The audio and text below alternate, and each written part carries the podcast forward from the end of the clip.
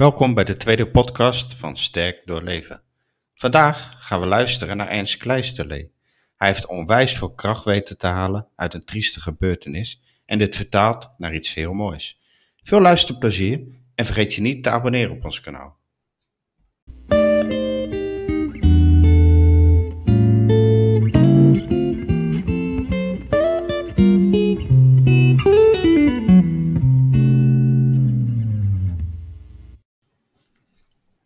Vandaag is de tweede podcast uh, van Sterk Doorleven.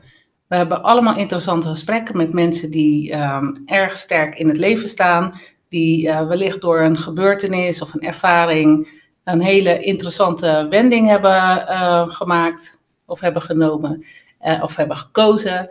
Um, ja, en vandaag zit ik dus met Ernst.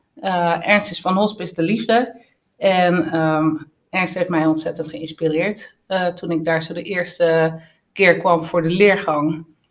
Ja, toen vertelde hij uh, wie hij is en wat hij allemaal heeft gedaan en wat de motivatie was om een hospice te beginnen.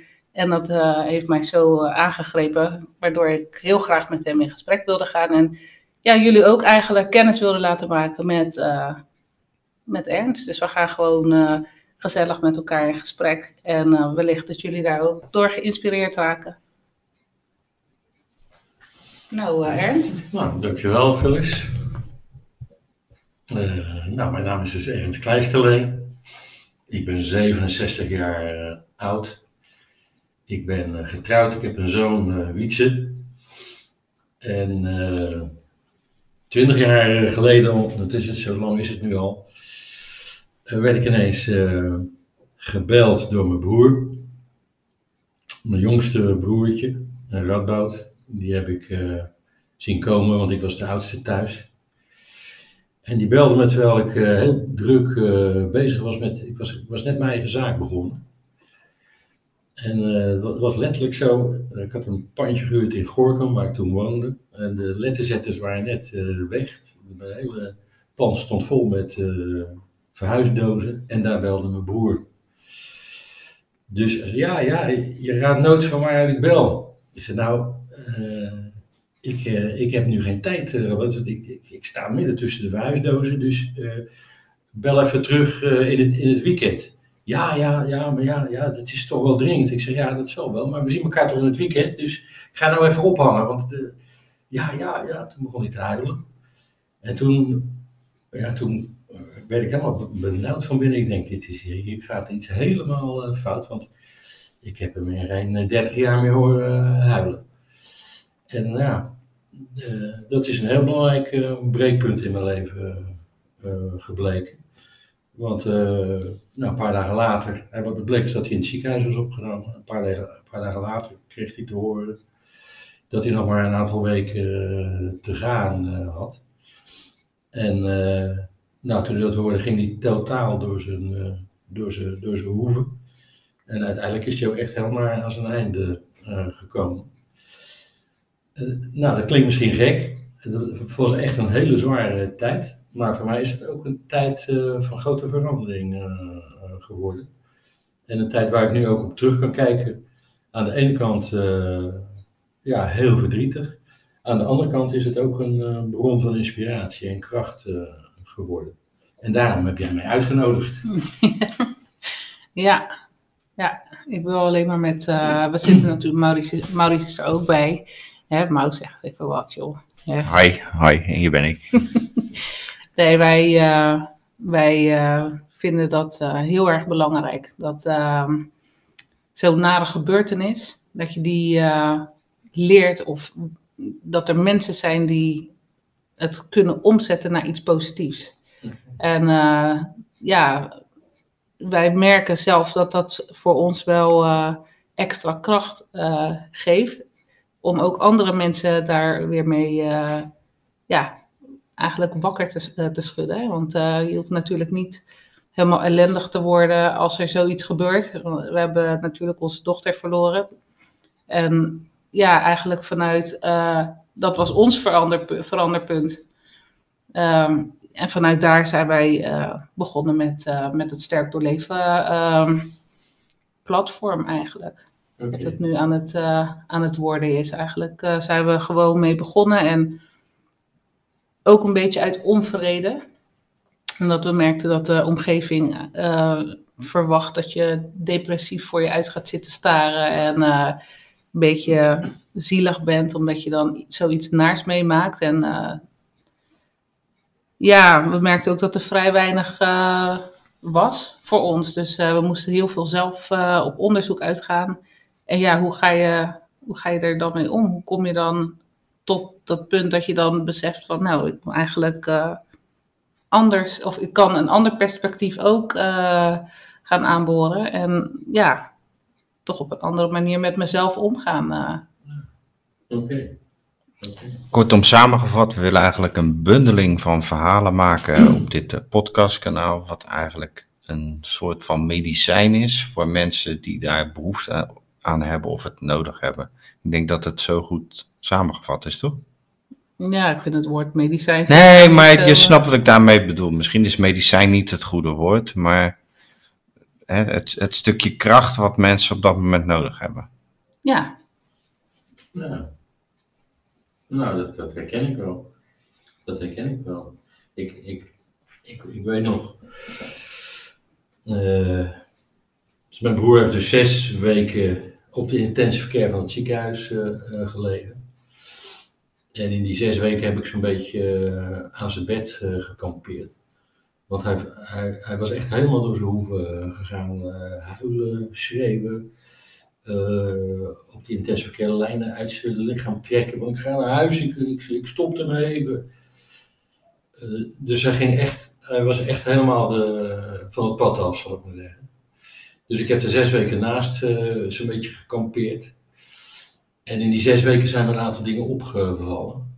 Punt 1, dat hij zelf helemaal niet voorbereid was op het feit dat hij ook zou sterven. Daar had hij nog nooit over nagedacht. En Mhm. daardoor kwam het nou ineens, boem, zo ongelooflijk hard eh, binnen. Dus mijn broer was echt iemand van, joh, ergens niet moeilijk doen, we doen nog een biertje en eh, gaat allemaal goed komen. Ja, maar toen ging, het- toen ging het dus niet meer goed eh, komen. Nou, dat moest hij ineens zo'n groot stuk afbijten, zou ik maar zeggen, daar is hij bijna in gestikt. Wat was zijn leeftijd toen? 40. 40, oké. hm. Ja, je had echt uh, levende lol en eh nou, baantje, geld verdienen, autootje, leuk. Ja, ineens was dat over. En dat, die draai kon hij gewoon helemaal niet maken. Dat deed hem zo enorm veel pijn. Dat, daar kon hij niet mee leren leven gewoon. En wat mij ook opviel daar was dat ook de mensen die hem begeleiden, er waren echt eh, schatten van mensen, hoogopgeleide mensen, verpleegkundigen, artsen, die hadden ook geen idee. Wat, wat, wat doe je met iemand die helemaal door zijn hoeven is eh, gegaan, die in zijn bed ligt te roepen van eh, ik wil mijn moeder eh, hier hebben, et cetera. Ja, die, die mensen wisten echt niet. Die, die gooiden er gauw een pilletje in, denken, nou ja, hopen dat het overgaat. En naar de volgende patiënt. Dus die konden er ook niet mee omgaan. Hij vond zelf de omgeving waarin hij moest verkeren op die intensive care, vond hij echt verschrikkelijk. Ik, ik, ik, ik, ik lig al in mijn kist, dit is allemaal neon en beton en staal en buizen en Piepjes. pompen, piepjes. Ja.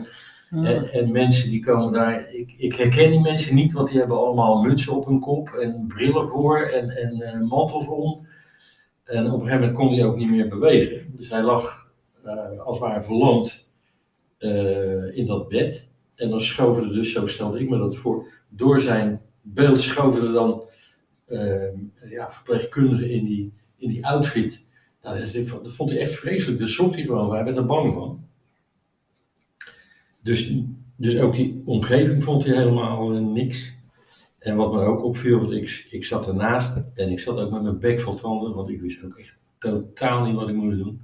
Ik heb alleen maar zijn hand vastgehouden en, en, en eh, ja, af en toe een koud washandje op zijn hoofd gelegd en, en eh, een beetje drinken gegeven en weet ik veel wat. Maar ik had ook het gevoel van, eh, ik, ik, ik, ik weet echt niet wat ik moet doen. Ik, ik, ik vond het vreselijk. Nou, na zes weken is hij inderdaad eh, gestorven. Ik zat naast hem, ik was echt, ik was, eh, ik was doodmoe. Maar ja, je sliep natuurlijk weinig. En ik zat een beetje te knikkerbollen. En ineens, eh, echt een beetje te dromen. En ineens kreeg ik het gevoel dat ik samen met hem in een put met heel koud water eh, was gevallen. Dus ik, nou, ik heb hem in die put met koud water, ik heb zijn hand moeten loslaten en hem moeten achterlaten. En ik ben, ik kon op boven komen. Dat droomde ik. En inderdaad, op dat moment is hij ook, eh, is die ook eh, gegaan. Nou, drie dagen later draaiden we de schroeven op zijn kist dicht. En toen dacht ik van, ja, maar wacht even. Zo wil ik niet sterven. En zo verdient niemand om, het, om te sterven. Dit moet anders en dit moet beter eh, kunnen. Nou, dat is voor mij het begin van een grote eh, speurtocht eh, geweest. En die heeft inderdaad uiteindelijk tot, tot, echt tot hele nieuwe inspiratie geleid. Tot, ik heb daar mensen in ontmoet die met vergelijkbare ervaringen hadden, waar je dat mee kon uitwisselen. En samen zijn we tot plannen gekomen en die hebben uiteindelijk eh, geleid tot het hospice wat nou eh, in dit voorjaar is eh, geopend in Rotterdam. Dus voor mij is die dood mm, van mijn broer, met wel een hoop gedoe en gedouw en getrek natuurlijk, want het is niet zomaar van de een op de andere dag dat ik dat als een draai heb kunnen ervaren. Daar heb ik echt tijd voor nodig gehad om dat te verwerken en te denken, ja, hoe dan wel.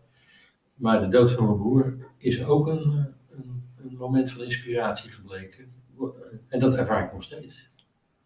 Bizar hè, dat het zo krachtig kan zijn hè. Dat Ja. het zo eh, ineens komt aanwaaien als het ware. Ja, En dan ga je ook ineens allemaal andere symboliek eh, zien. ja, En, en, en mensen tegenkomen die je dan ineens eh, ja, Ja. toch een bepaalde richting opduwen of zo. Heb je dat Ja. ook zo? eh? ja, klopt. ja. klopt. Ik was eh, een jaar, denk ik, twee jaar voordat hij stierf. Nee, een jaar voordat hij stierf, eh, was ik boeddhist geworden. Boeddhisme is voor mij geen eh, religie, dat, eh, dat heeft niks met godsdienst te maken, maar het is een bepaalde levenshouding. Waarin je jezelf kunt oefenen om, om nou, wat, wat aangenamer mens voor jezelf en, en hopelijk ook voor je omgeving te worden. En met name dat boeddhisme heeft mij enorm geholpen, want daar kwam ik ook mensen in tegen. Ook vaak hoogopgeleide mensen, dus ook artsen, verpleegkundigen, psychologen, met wie ik goed over dit soort dingen kon eh, praten en waar ik heel veel inspiratie uit getrokken eh, heb. Om eh, inderdaad niet bij de pakken neer te gaan zitten, maar na te denken van oké, hoe dan wel? En dat, nou ja, dat is nog steeds een bron van, van kracht na, na, na 20 jaar. Hm. En ik denk dat ieder mens heeft dat in zich. Ieder mens heeft het gevoel van, ja, dat gevoel van, ja, maar wacht even, eh, niks ervan. eh, kom op, het kan anders, het kan beter. En nou ja, dat, ja, dus dat zou ik iedereen gunnen ook, dat hij dat, hij dat kan ervaren en daar iets mee kan eh, doen. Nou, jullie doen dat met die, met die podcast bijvoorbeeld. ja. Dat is natuurlijk helemaal prachtig. Ja, ik merkte dat. ik had nooit verwacht dat ik met stervende of nabestaanden of in de uitvaart of iets met dood of wat dan ook zou gaan doen. Hm. Maar eigenlijk dankzij mijn dochter en recent dan eh, de dochter van een vriendin van mij die van het zebrapad was geschept. Ja. En dat meisje was 14 jaar. Ja, heb ik eigenlijk wel eh, het gevoel dat, dat, dat, dat hetgene wat ik hier kon doen, hè, want ik denk dat we allemaal een beetje op zoek gaan naar wat komen we hier eigenlijk doen, weet je? Wie ben ik? Wat ben ik? Eh, Waartoe ben ik in staat? En wat is mijn functie hier eigenlijk? En ja, ik denk dat vanuit, vanuit die ervaringen ben ik juist heel erg ehm, me gaan interesseren ook voor rouwprocessen. En eh, ook dat stukje bij jou in de, in de leergang gaan. Die ene les die had me al, ja, die heeft al heel veel verandering bij mij eh teweeggebracht. Want als ik die eerste les niet had gehad, dan had ik waarschijnlijk dat meisje, of althans dat gevoel heb ik, had ik, had ik die ouders van het meisje en haar broer en, eh, en zusje niet goed kunnen bijstaan in, eh, ja, in het proces in het ziekenhuis, maar ook nadien niet. Ja, ik begrijp nu eigenlijk wel ehm, heel veel mensen, of Surinaamse mensen zeggen dat als je in de uitvaart gaat werken, dat eh, dat, dat een, een branche is, zeg maar, waar je niet voor kiest. Die baan die zoekt jou, of die vindt jou. Ja. En ja, ik heb wel de indruk dat het ook echt zo is. Hm. Want ik vind het eigenlijk ook iets heel moois hebben. Het is niet alleen maar verdrietig of heel erg uh, ellendig of zo, maar het brengt ook echt zoveel mooie, mooie persoonlijke ontwikkelingsdingen. Uh, althans, zo kijk ik er nu uh, naar. En ik zie het ook bij, bij mijn kinderen, dat ik dit al nu met hun kan delen. Dat is eigenlijk wel een geschenk voor hen. Ja. Want mensen die staan er niet bij stil. Okay. Ja. Zoals jij dat ook uh, net zei over je broer. Ja. Dat, ja, ben je veertig en wie denkt er nou over na? Ja, ja had, dit maar, had dit maar gedaan, dan waren de laatste weken denk ik een stuk makkelijker voor, voor, voor geval. Mm Dus ja, dat is wel iets wat mij sinds die tijd is bezig uh, gehouden. Dus ik, tot zover toe probeer ik met mensen te praten over het feit dat, dat ze op een gegeven moment ook doodgaan. Uh, want het helpt gewoon. Het helpt naar mijn idee in twee uh, opzichten. En het helpt jezelf als je, als je, als je ervoor komt te staan. Maar uh, ja, die, de realiteit van die dood heeft mij ook enorm geholpen om, om mijn eigen hart te openen, om het maar zo te zeggen. Dat heeft mij geholpen om minder te kijken naar mezelf van, nou ja, wat kan ik er zelf uithalen en uh, als ik er maar beter van word, dan vind ik het allemaal wel best. Waar niks mis mee is, we moeten allemaal leven. Maar het heeft mij geholpen om meer te, ja, om werkelijk contact ook te kunnen leggen met, uh, met, met andere mensen. Dus dat verdriet, zo zou je het ook kunnen zeggen, heeft me, heeft me ja, gevoeliger gemaakt en opener gemaakt voor contact met andere mensen. En ja, daar ben ik enorm veel rijker van, uh, van, van geworden. Niet financieel, maar wel in, het, in, het, in het hart. Ik ben eigenlijk een gelukkiger mens van geworden. Doordat ik heb leren, meer heb leren delen van wat zich werkelijk in mij afspeelt. En dat is, dat is mooi. En ik merk dat dat voor andere mensen ook waarde heeft. Dat als ze merken dat jij je, je opent voor wat hen beweegt, dan openen zij zich ook als vanzelf als vanzelf, daar hebben we natuurlijk allemaal wel uh, onze budget en deuken in opgelopen. Dan openen zij zich ook voor, voor jou. En dat is voor, ook voor hen een verrijking. Dus. Nou, het, het, het, het, is denk ik een soort bevrijding ook voor mensen. Hè? Kijk, wat ik om me heen ook zie bij familieleden of vrienden die mensen verloren hebben, die stoppen het maar weg, maar weg, maar weg. En dat uit zich in drankgebruik, drugsgebruik, uh, niet kunnen binden ook, hè? Niet kunnen binden uh, in, in, in, relaties of, of wat dan ook. Hè? Uh, dus ik denk dat het wel degelijk belangrijk is om er ook over te kunnen praten. Maar ook uh, ziektes, hè? Bijvoorbeeld nu is dan ook weer die, nou ja, iemand die, die zijn verdriet eigenlijk niet goed weet te uiten. Die slaat nu allemaal abscessen op, of die krijgt nu ineens allemaal uitingen. Hmm uh, ja, van steenpuisten en allemaal rare um, uitslag.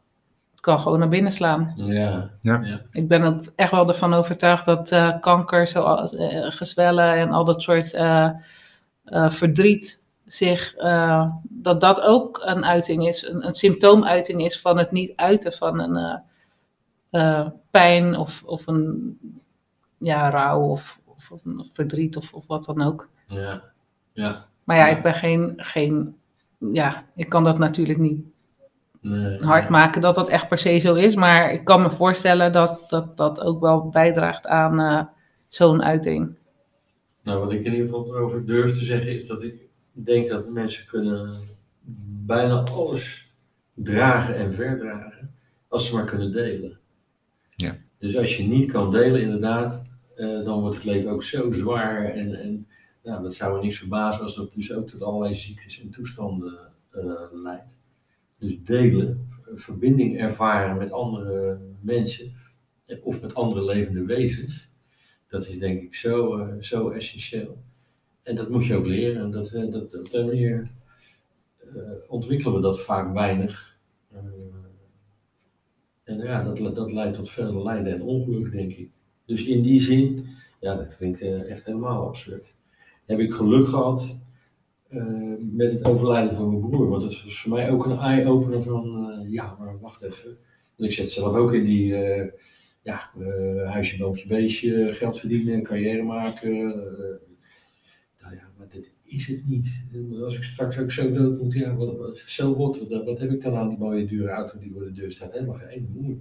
Ik vind Dus het wel heel goed dat je dat echt zo zegt hoor. Want toen ik zelf zo'n opmerking maakte, toen hoorde ik het mezelf gewoon zeggen. Van ja, ik ben eigenlijk wel dankbaar dat ik het zo heb mogen meemaken. Ja, Maar als je dat dan zo uitspreekt, dan is het bijna net alsof je blij bent dat het is gebeurd. Maar dat is helemaal niet nee, dat is eh, wat ik daarmee zeg. Maar wel dat je, het, dat je eigenlijk bevoorrecht bent om dat al op deze manier zo te mogen, ehm, ja, eigenlijk tastbaar eh, eh, mogen eh, ja, aanraken. Bijna. Ja, gewoon letterlijk aanraken. Jij hebt je broers hand vast gehad en ik heb mijn Ja. dochter in, eh, in, in, in, in mijn armen gehad, zeg maar. Ja, En ja, dan zie je dat ze daaruit zijn.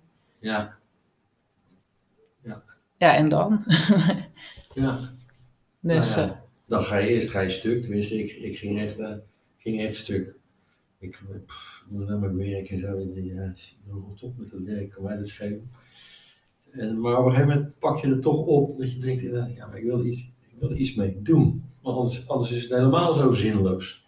Dus eh, nou ik ben toen eh, eerst over gaan lezen van eh, hoe, hoe- wat, wat, wat hebben mensen geschreven over hoe, hoe andere mensen doodgaan en wat je daarmee kan doen. Dan blijkt dat er enorm veel over geschreven is. ja, die Elisabeth Kubler-Ross, hè? Ja, die is hartstikke beroemd. Ja. Ja, ja, ja. Maar er is echt veel meer over geschreven.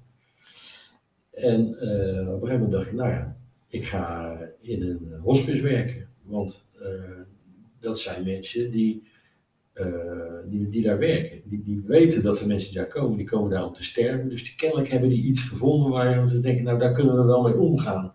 Nou, daar wil ik dan ook iets, daar wil ik van leren.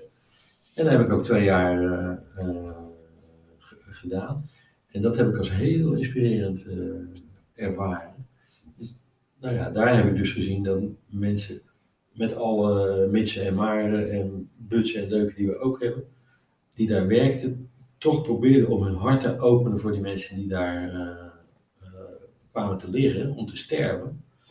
En hoe, hoeveel rijker ze daar zelf eh, door werden. En hoe, hoe blij die mensen die, ja, die, lagen, die daar dood lagen te gaan, hoe blij die er waren dat, dat er gewoon mensen waren die eerlijk en oprecht en met, vanuit gevoel met, met hen wilden eh, omgaan. Nou, dat, dat heb ik aan, aan mijn broer te danken. Dat heb ik aan de dood van mijn broer te danken. Maar, waarom koos je er dan voor om gelijk bij die hospice te gaan? Is was dat dan gewoon een impuls van, hé, hey, ik ga nu bij de hospice omdat ik heb gezien dat het anders moet of zo? Of hoe, hoe kom je erbij om te denken van, nou, ik ga maar bij een hospice? Nou, ik had dus gezien hoe het sterven in een ziekenhuis gaat. Nou, dat vond ik dus een voorbeeld van zo moet het dus niet. Dat is allemaal eh, techniek, high-tech, eh, pilletje erin, eh, buisje, pompje, weet ik veel wat. Met alle respect, blij dat het er is. Want als je je been breekt of je nek breekt, nou, dan ben je hartstikke blij dat het er is. Maar het is geen omgeving om, om dood te gaan. Ja, hoe dan wel? Nou, een, een hospice is een plek daar gaat het helemaal over sterven. Ik dacht, nou ja, daar zitten dus mensen die, die eh, hebben daarover nagedacht. Of die hebben in ieder geval geleerd om ermee om te gaan. Nou, daar kan ik weer iets van, eh, van, van leren. En ik ben gewoon, eh, ja, nou, fijn, opa spreekt, maar toen hadden we nog telefoonboeken. Dus ik ben gewoon in het telefoonboek gaan kijken van, eh, joh, er zoiets te zijn als hospice. Daar had ik ook nog nooit van gehoord voordat mijn broer stierf. Oh, wat is het bij mij in de buurt? Nou, die ben ik gewoon gaan bellen. Eh, ik denk, ja, die mensen die denken natuurlijk, dat een of andere gek die belt, ja, mijn broer is dood. En, eh, nee, nou, dat is, oh, wil nou, kom maar eens praten. En daar ben ik dus gaan praten. En dan op een gegeven moment, ja, dan ga je drie maanden meelopen of zo. En zo ben ik erin terecht eh, gekomen. En het is nog steeds een prachtige periode in mijn, in mijn leven. En je bent boeddhist. Ja. Hoe kom je daarbij om dat te gaan doen? Of is dat weer een heel ander verhaal? Ja, dat En is... dan drie uur verder. Eh, hoe kom je erbij om dat te doen? Nou ja, zo'n beetje rond diezelfde tijd eigenlijk, iets eerder. Eh, ja, daar zat ik dan in mijn eh, eigen woning op 500 meter eigen grond in een historische dorpskern in Brabant met een dikke baan en een grote auto voor de deur, een mooie vrouw, een leuk eh, kindje. En dan had ik echt, had ik me 20, 25 jaar lang had ik me daar echt helemaal het lep voor gewerkt om zo ver te komen. En dan zat ik dan, en na een jaar dacht ik, ik vind het eigenlijk helemaal, ik, ik word er gewoon niet blij van, ik word er niet gelukkig van. Moet ik, moet ik dit nou nog tot mijn eh, pensioen blijven doen? En, moet ik dan eh, na mijn pensioen instorten? Want dat zou ik heel veel collega's van mij doen. Dit, kan het toch niet zijn. Dus ik ben ja, een beetje gaan rondkijken van waar kan ik dan wel inspiratie eh, vinden. Eh, en na een behoorlijk wat omzwervingen ben ik uiteindelijk bij een boek terechtgekomen. Eh, de Verborgen Bloei van Dr. Han F. de Wit. Heb nog nooit van die man gehoord.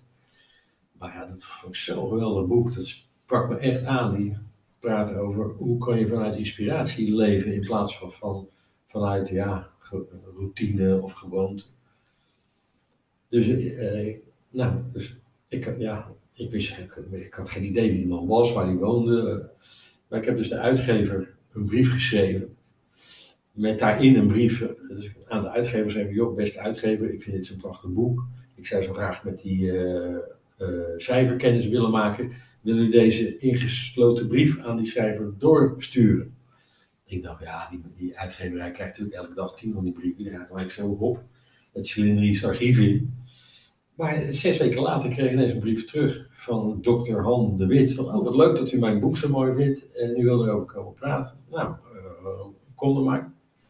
Dus ik ben met die man in gesprek geraakt. Die, nou, dat gesprek, dat is dus 20 jaar geleden, dat gesprek loopt nog steeds. Eh, want die man is ontzettend inspirerend. En die, nou, die was dus dokter in psychologie, die was wetenschappelijk medewerker aan de universiteit, maar ook eh, boeddhist. En via zijn voorbeeld, ik dacht, nou ja, als, de, als die boeddhisme eh, dat soort eh, gevolgen heeft voor mensen, en mensen zo open en vriendelijk kan maken, zoals, zoals die Han de Wit dat was, of dat is, ja, dan, dan wil ik daar wel iets van leren. Dus, nou ja, zo ben ik op dat boeddhistische pad uh, terechtgekomen. Ook een kwestie van inspiratie. Dat is voor mij een heel inspirerend pad uh, gebleken. Ook al omdat uh, het boeddhisme dus zegt, ja, uh, de dood hoort gewoon bij het leven. Is helemaal niet iets om van te zeggen, oeh god, nou, liever niet en laten, zien we dan wel. Helemaal niet. De dood loopt nu al met je mee. Als je je ogen open hebt, zie je nu overal om je heen dingen sterven, mensen sterven, dieren sterven, misschien sterft de wereld zelfs op dit moment. En dat is, ja, dat vinden we dan moeilijk misschien. Dat is ook moeilijk.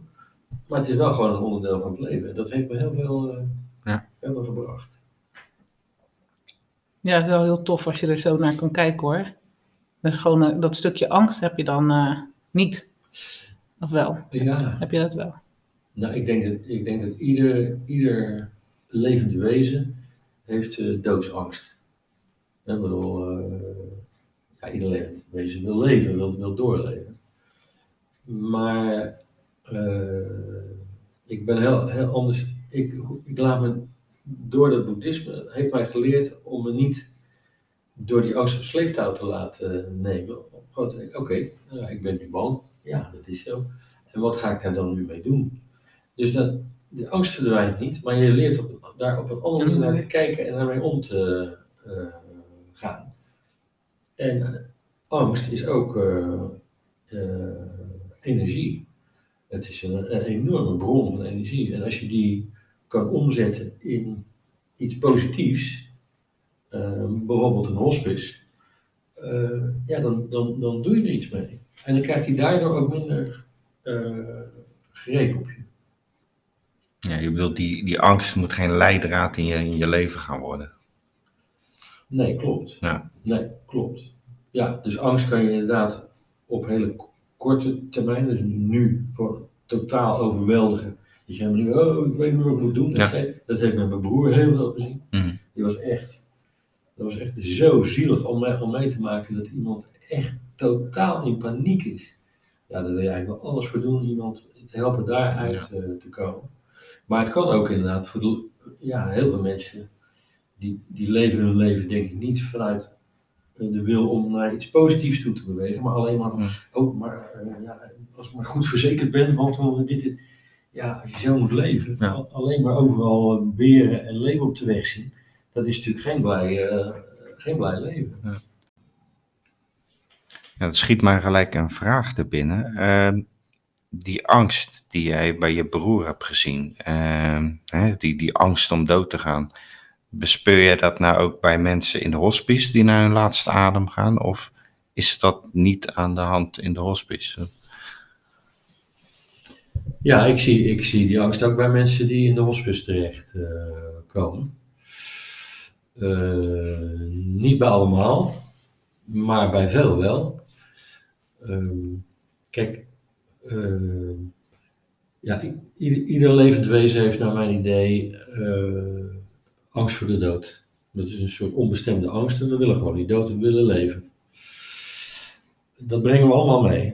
Dan eh, zijn er ook mensen die zijn echt heel bang voor het proces waar ze door moeten. Hè? Het verval, de pijn, eh, het verlies aan bewustzijn, afscheid nemen van, van geliefden. Daar zijn mensen bang voor. En eh, als derde zijn sommige mensen ook bang voor wat er na de dood op hun eh, te wachten staat. Wat zij in ieder geval denken dat er hen te wachten staat. Ja. En nou ja, in de, in de traditionele zorg gaan we met dat soort angsten om door er een pilletje in, te, in, te, in te stoppen, zal ik maar zeggen. Terwijl ik denk dat het eh, vaak beter en opluchtender is als mensen die angst kunnen delen met anderen die daar, eh, die daar rustig en beschikbaar onder kunnen blijven. Mhm. En jij zei net eh, vroedvrouw of doula. Ja, zo'n doula. Ja. Een beetje hetzelfde wat, eh, wat ze ook hebben bij geboorte. Heb je ook eh, een dead doula. Althans, ik heb ze hier nog niet, eh, niet echt van gehoord. Maar wat ik nu eh, ervaar eh, in de leergang eh, bij de liefde...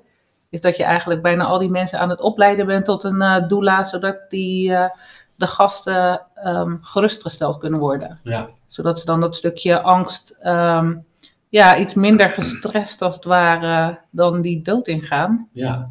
En volgens mij zei ik dat de vorige keer ook tijdens die leergang, dat het bijna lijkt alsof het een, hetzelfde is als een bevalling. Ja, nou die, die, Of althans dat dat een, misschien een gekke vergelijking is, maar als een vrouw te gespannen is Ja. en eh, dan krijgt ze allemaal complicaties of dan lukt het niet om, om, om, om goed eh, het kind eruit te baren. ja. En ik vergelijk dit toch wel een beetje eh, daarmee. Nou, die vergelijking wordt heel vaak gemaakt hoor. Dat is, eh, meer mensen valt dat op. En dat, dat, ja, ik vind hem ook heel eh, terecht. Ik heb ook wel eens gezegd. Eh, mijn moeder heeft mij verteld dat toen zij eh, van mij moest bevallen, ik was de eerste. Eh, dat was dus in 1953, eh, opa vertelt. Die had geen idee wat haar te wachten stond. Het enige wat ze gewoon van, ja, nou, beter niet uh, te veel over praten. En ja, het is gewoon afschuwelijk en ja, je moet er maar doorheen zien te worstelen. Nou, mijn moeder, dus die heeft me dat 35 jaar na die bevalling verteld en dat leefde nog voor haar, zal ik maar zeggen. Nou, nu zouden we het echt idioot vinden als we vrouwen zo slecht zouden voorbereiden op een bevalling. Dus gelukkig hebben we daar, dus we praten erover, je kan yoga doen, al dat soort dingen. Maar voor de dood is het nu net, net zo van, ja, nou, dat, uh, ja, ja, dat zie je, ja, dat is ellendig en, en niet. Nou, praat er maar niet over. Nee, praat er nou juist wel over. En, en probeer je al in het leven te oefenen voor, voor het feit dat je straks die uh, belangrijke stap moet, uh, moet zetten. Dus ook in die zin vind ik die vergelijking Ja. vind ik heel, heel waardevol. Nou, wat ik heel interessant vind, toen wij gingen bevallen van, ik weet niet meer, van Alfa of van Evi, toen hebben we het erover gehad dat er eigenlijk een geboortehuis moest komen waar, je, waar het geen ziekenhuis lijkt.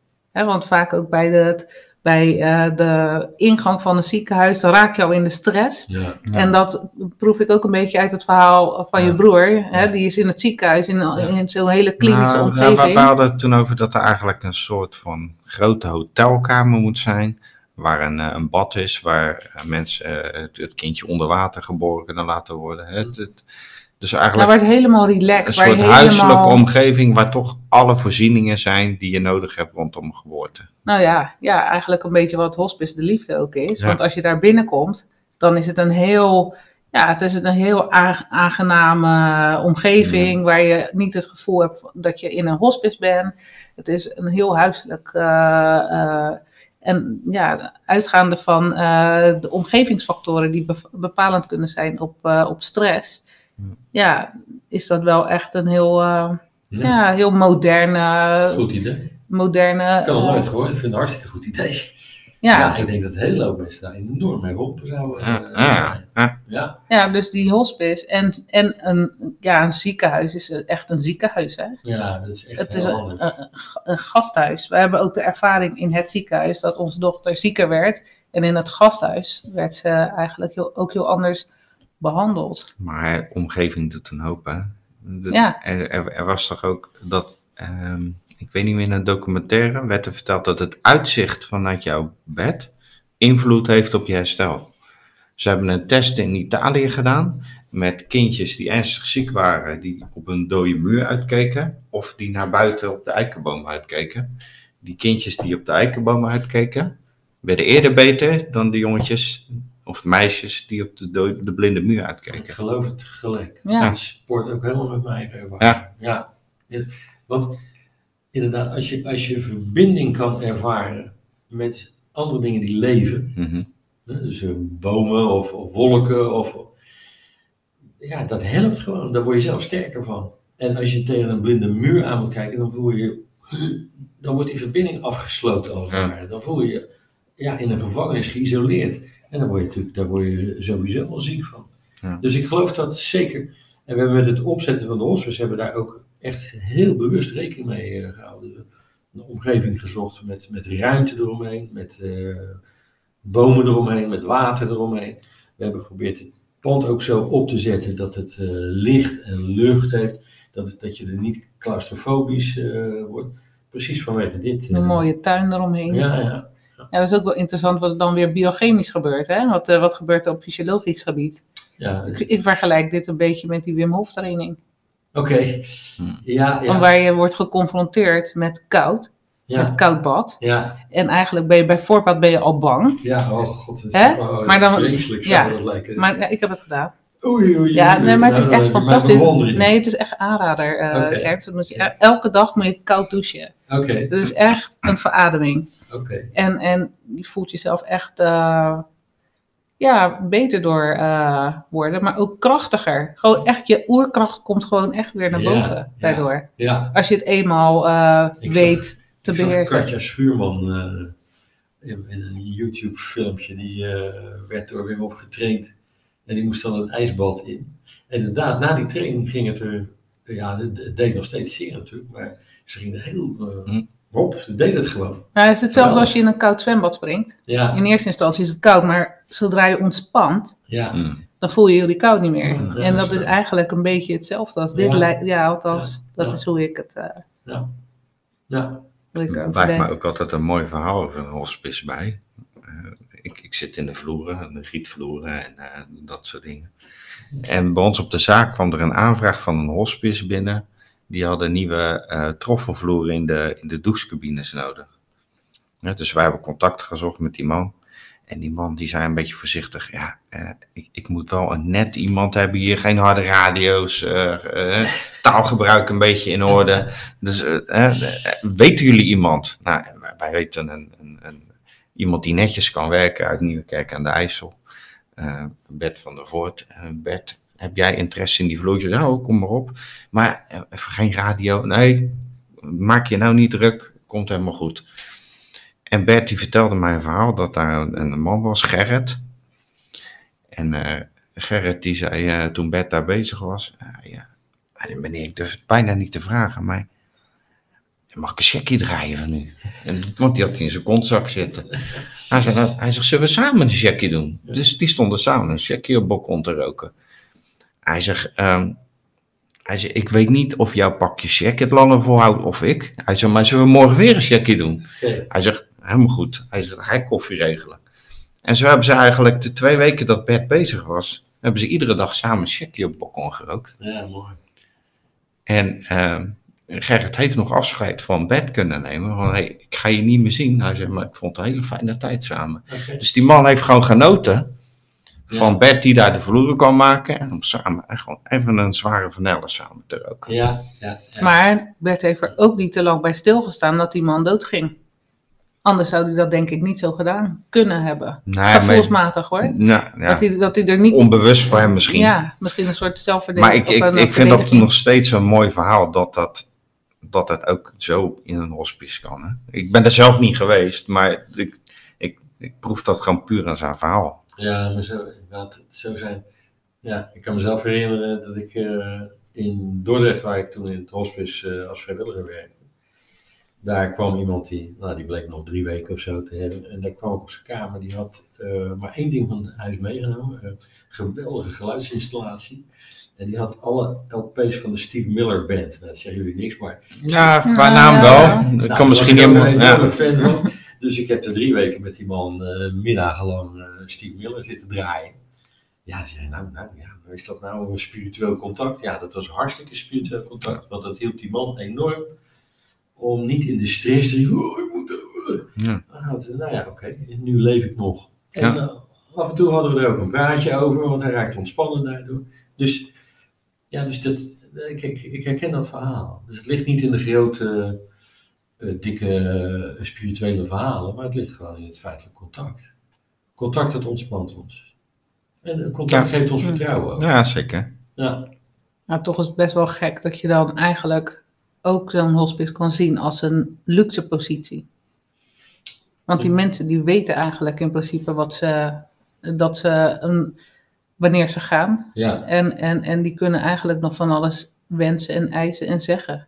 Zeker. Of is dat misschien eh, iets, iets raars wat ik nou zeg? Nee, dat, eh, nee, dat is natuurlijk wel zo. Het, het is, eh, ja, ik weet nog wel, ongeveer het eerste wat ik deed toen ik zelf vrijwilliger was, was een meneer die wilde graag elke middag een friet speciaal. Nou, die ging ik halen.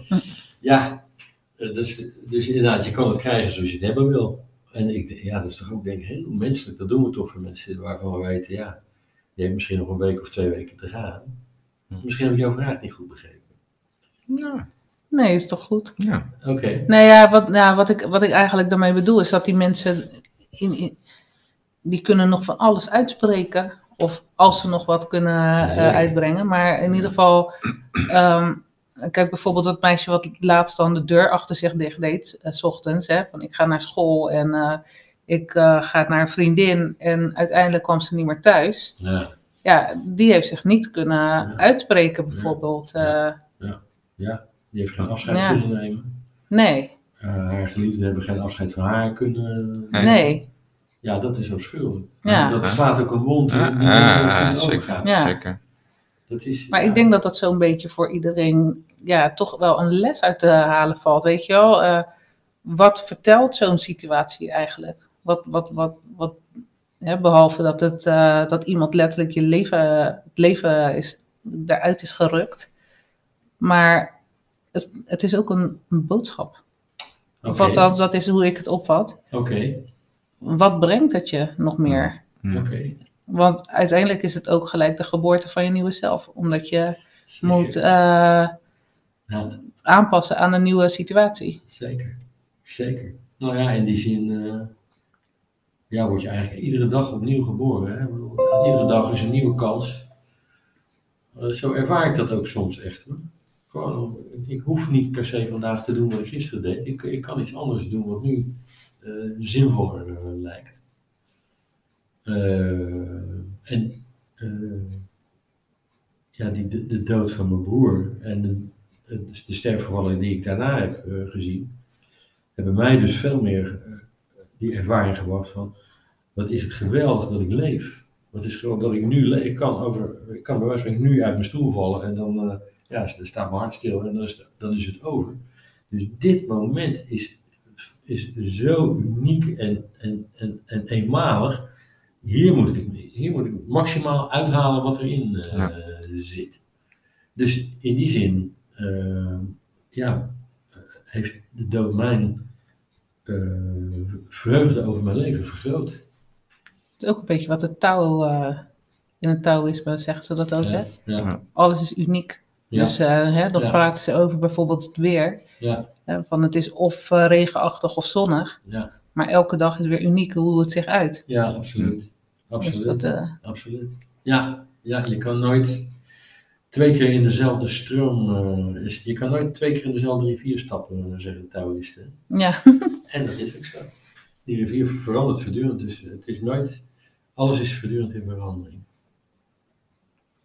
En zie je nu ook dat, dat, dat mensen wel contact zoeken onderling in zo'n hospice? Of zijn ze redelijk op zichzelf? Dat verschilt natuurlijk ook per persoon, maar in de regel, hoe, hoe zie je dat gaan? De meeste mensen zijn heel erg op zichzelf Ja. eh, gericht en, en op hun eh, directe naasten. Dus eh, gelukkig is er bijna altijd wel een, een zoon, een dochter, een partner, een neef, een nicht, die er, die er veel bij eh, is.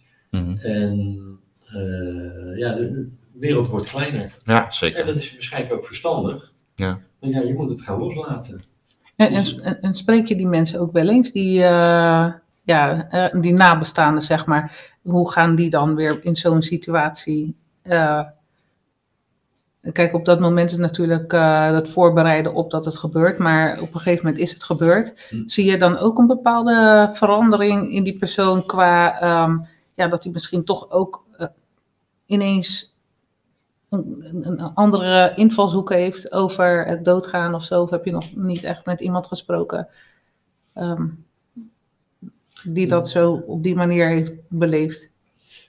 Ehm, ik zie bij mensen, eh, bij nabestaanden, direct na de dood, zo zeg ik, vaak een vorm van opluchting. Dat klinkt misschien schokkend, maar ja, het is natuurlijk vaak eh, een heel moeizaam proces voor een geliefde die, die de Mm. laatste maanden, misschien soms jaren. En dan, is het gewoon, dan kan het ook een opluchting zijn dat het voorbij is. En dat gun ik mensen ook, want die zijn vaak enorm zwaar belast. Hebben vaak natuurlijk ook een eigen gezin en kinderen. En moeten dan ook nog. Dus die, ik, ik zie vaak opluchting. En verder hebben we natuurlijk heel weinig contact eigenlijk met eh nabestaanden. Want ja, die gaan hun eigen leven willen leven. Daar zijn we ook niet tevreden mee. We vinden ook dat we daar meer aan moeten doen. Dus we hadden ook bijvoorbeeld een herdenkingsbijeenkomst georganiseerd. eh, twee weken geleden. Ja, Covid. Dus het gaat dan allemaal niet Hmm. door. Ik weet dus niet. Ik zou denken dat eh, voor mensen die, die de dood van hun geliefde bewust meemaken, is het altijd denk ik een, een, een, eh, ja, echt, echt een belangrijk moment in hun leven. Maar dat, dat, daar gok ik op. Ik, ik, ik kan het niet eh, uit eigen Nog niet echt gesproken. Nee, te weinig. Dat is wel interessant, hè? Ja, het is heel belangrijk. Zeker ook. voor sterk doorleven ook. Ja, ja. ja. Om dat nazorg-traject Ja, ja, ja. gelijk op Ja, in te zetten. Nou, eerlijk, die nazorg hebben we prachtig. staat er allemaal in onze folders. Dat, dat gaan we allemaal doen. Nou, we doen er gewoon veel te weinig aan. Ja, het is wel enorm buffelen Ja, om ja die zorg zeker. voor die Ja. stervende. eh, maar ik hoop dus nog steeds dat er mensen zijn die zeggen: Nou ja, dat wordt mijn ding, dat ga ik dan doen. En dan, eh, nou, dan willen we ze natuurlijk graag helpen. Oké, nou. Dan gaan we mee aan de slag, eh, Zeker, Ernst. zeker. Nee, ik vind het heel tof dat je eh, je tijd ervoor Zeker, vrijmaakt. zeker. eh, om hier met ons eh, te praten erover. Oké. En eh, ik wil zeker nog een paar keer over dit onderwerp doorpraten met jou. Eh, Als je het leuk vindt. Ja. En eh, ja, wellicht dat we andere mensen eh, hebben weten te bereiken met, eh, met jouw mooie verhaal. En We hebben weer een puzzelstukje. hè, voor de grote puzzel. Ja, Ja. ja. Als je maar één mens bereikt, dan Ja. heb je natuurlijk al iets geweldigs gedaan. ja, nou dankjewel. Hey, top. Ernst, bedankt. Oké. Phil, ook bedankt. Ja, jij ook bedankt. Iedereen bedankt. ja. Ja, mooi. Nou, gewoon goed dat jullie dit doen. Dit is dus wat, nou, je probeert iets positiefs te doen ja, met het, eh, met het negatieve wat je overkomt. Top. Ja,